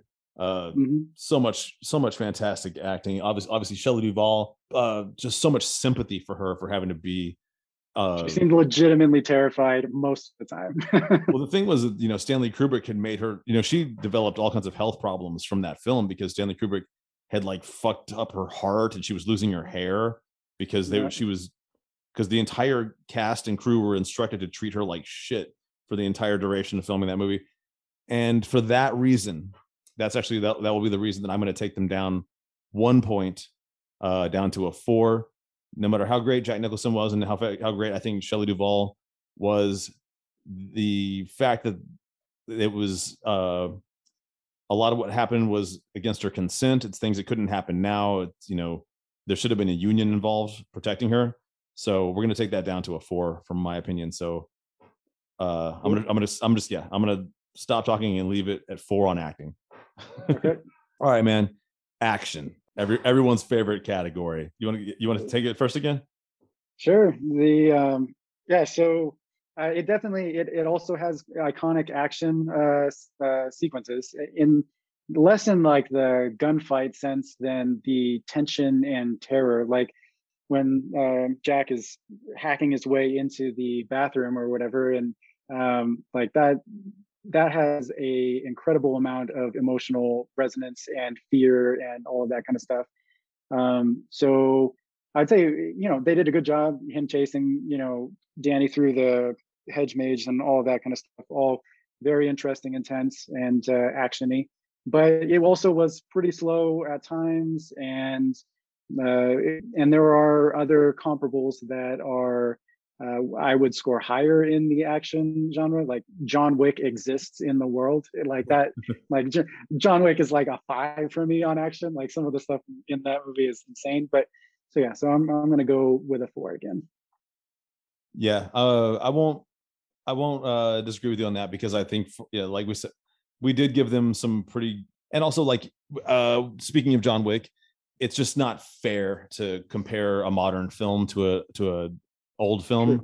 You know what? How how old is this? Is movie's like over forty years old, so it's just not it's not fair to to compare anything Keanu Reeves has done to it. But no, but no, but I do agree that I, I think there are plenty of uh, films that are contemporary to this film that did have better action. So Right. And and are we are we rating it in its time or in general? You know, because yeah, context uh, becomes a, a part of that. Fuck. I I didn't really think about that beforehand. What, what would you? We could do, we could do either. What would you prefer? Uh, probably just generally for me, like how because part of the legacy of a movie like this is how well it stands up to time. Yeah. And so you know you're getting you're getting a modern rating of uh, this movie, which isn't to me it doesn't mean that uh, we shouldn't incorporate and take into account some of its um, its legacy and and pioneering and all of that. But but yeah, for me, I I think considering the context and everything else is is part of it. Yeah, and I, I think uh uh and I, but I will take into consideration like some of the challenges they had because they didn't have CG. And for instance, the elevator uh full of blood that took fucking something like nine days to shoot, and they only it took three shots, but it took nine days to do it because every time they did a shot, it would take a crew of people three days to clean it so they could shoot it again because they were really doing that in a real fucking hallway with a real you know door. So Yeah. I, I take into consideration how much difficulty went into it. I still would not give them higher than a four on action. Okay. So Cool. Doctor Sleep though. True, true. Um, yeah. So uh, again, and unless I, I I could give Doctor Sleep a uh, it did a good job with action. There were some very tense action scenes, and you got some gunplay and all of the modern elements. It's much faster. Um, still not John Wick for me personally, but Oh, yeah. uh, so I would have to be underneath perfection uh, at at a four.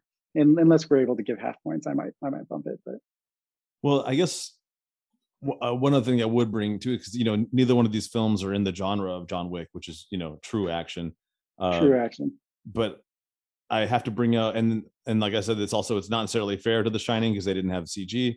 But Mm. uh, when Rose the Hat uh, gets trapped in Abra's mind and gets degloved, uh, when Rose the Hat is in the supermarket and she tries to reach out and touch Abra in the uh, reflection in the cooler, and the cooler explodes and shoots her across the uh, fucking thing. When the uh, when Danny and Billy uh lay a sniper trap for the true knots and they and they shoot all those true knots Uh, I could go on, man. Uh, when when all the spirits of the Overlook Hotel finally kill Rose the Hat, I'm gonna have to give it a five on action. There you go. All right, That'll but, work too. uh, final category is wow factor. I guess let's go ahead and start with The Shining and uh, whatever you have to say, man. Yeah, well, I think that it has a incredible amount of wow, and uh, it's it was a tremendously uncomfortable experience, both because I just rewatched it a couple of days ago, uh, and doubly so when I watched it when I was a youth. like it was just like it is a overwhelming, you know, experience that is incredibly uncomfortable and contains and and this is kind of the category that you can shove some of the extra stuff in there that was really awesome.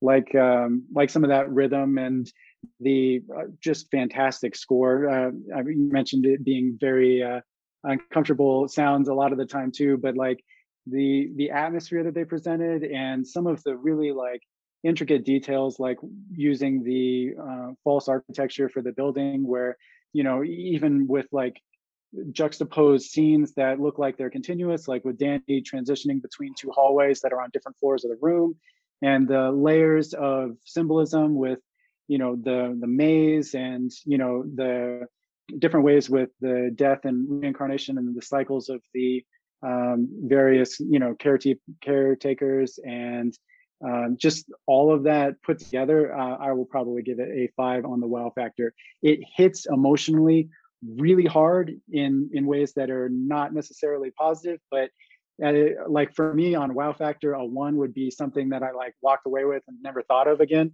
because it just like wasn't interesting Yeah. and and this is this is a movie that like gets into your brain and then just stays there literally forever Yeah, I'm gonna uh I'm gonna totally agree with you on this one.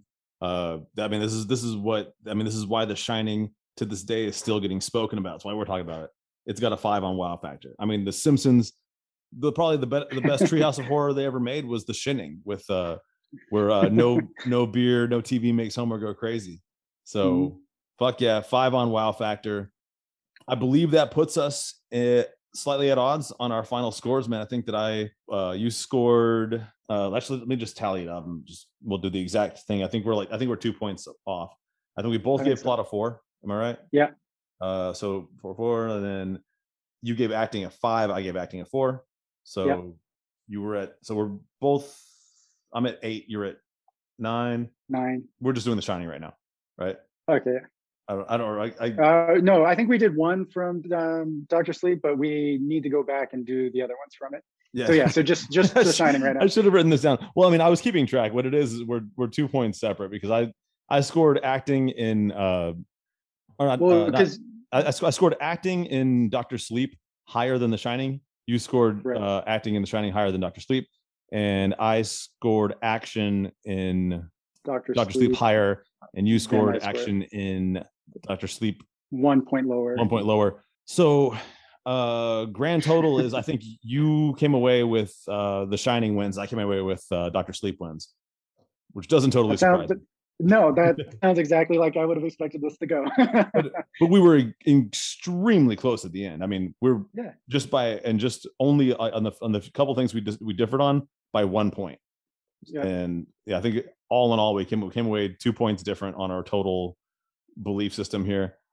Uh I'd like to go ahead and score and say in order to make this, you know, just for a takeaway for everyone that's been listening, I believe that the best thing to do is to watch The Shining and Doctor Sleep as one long five hour movie.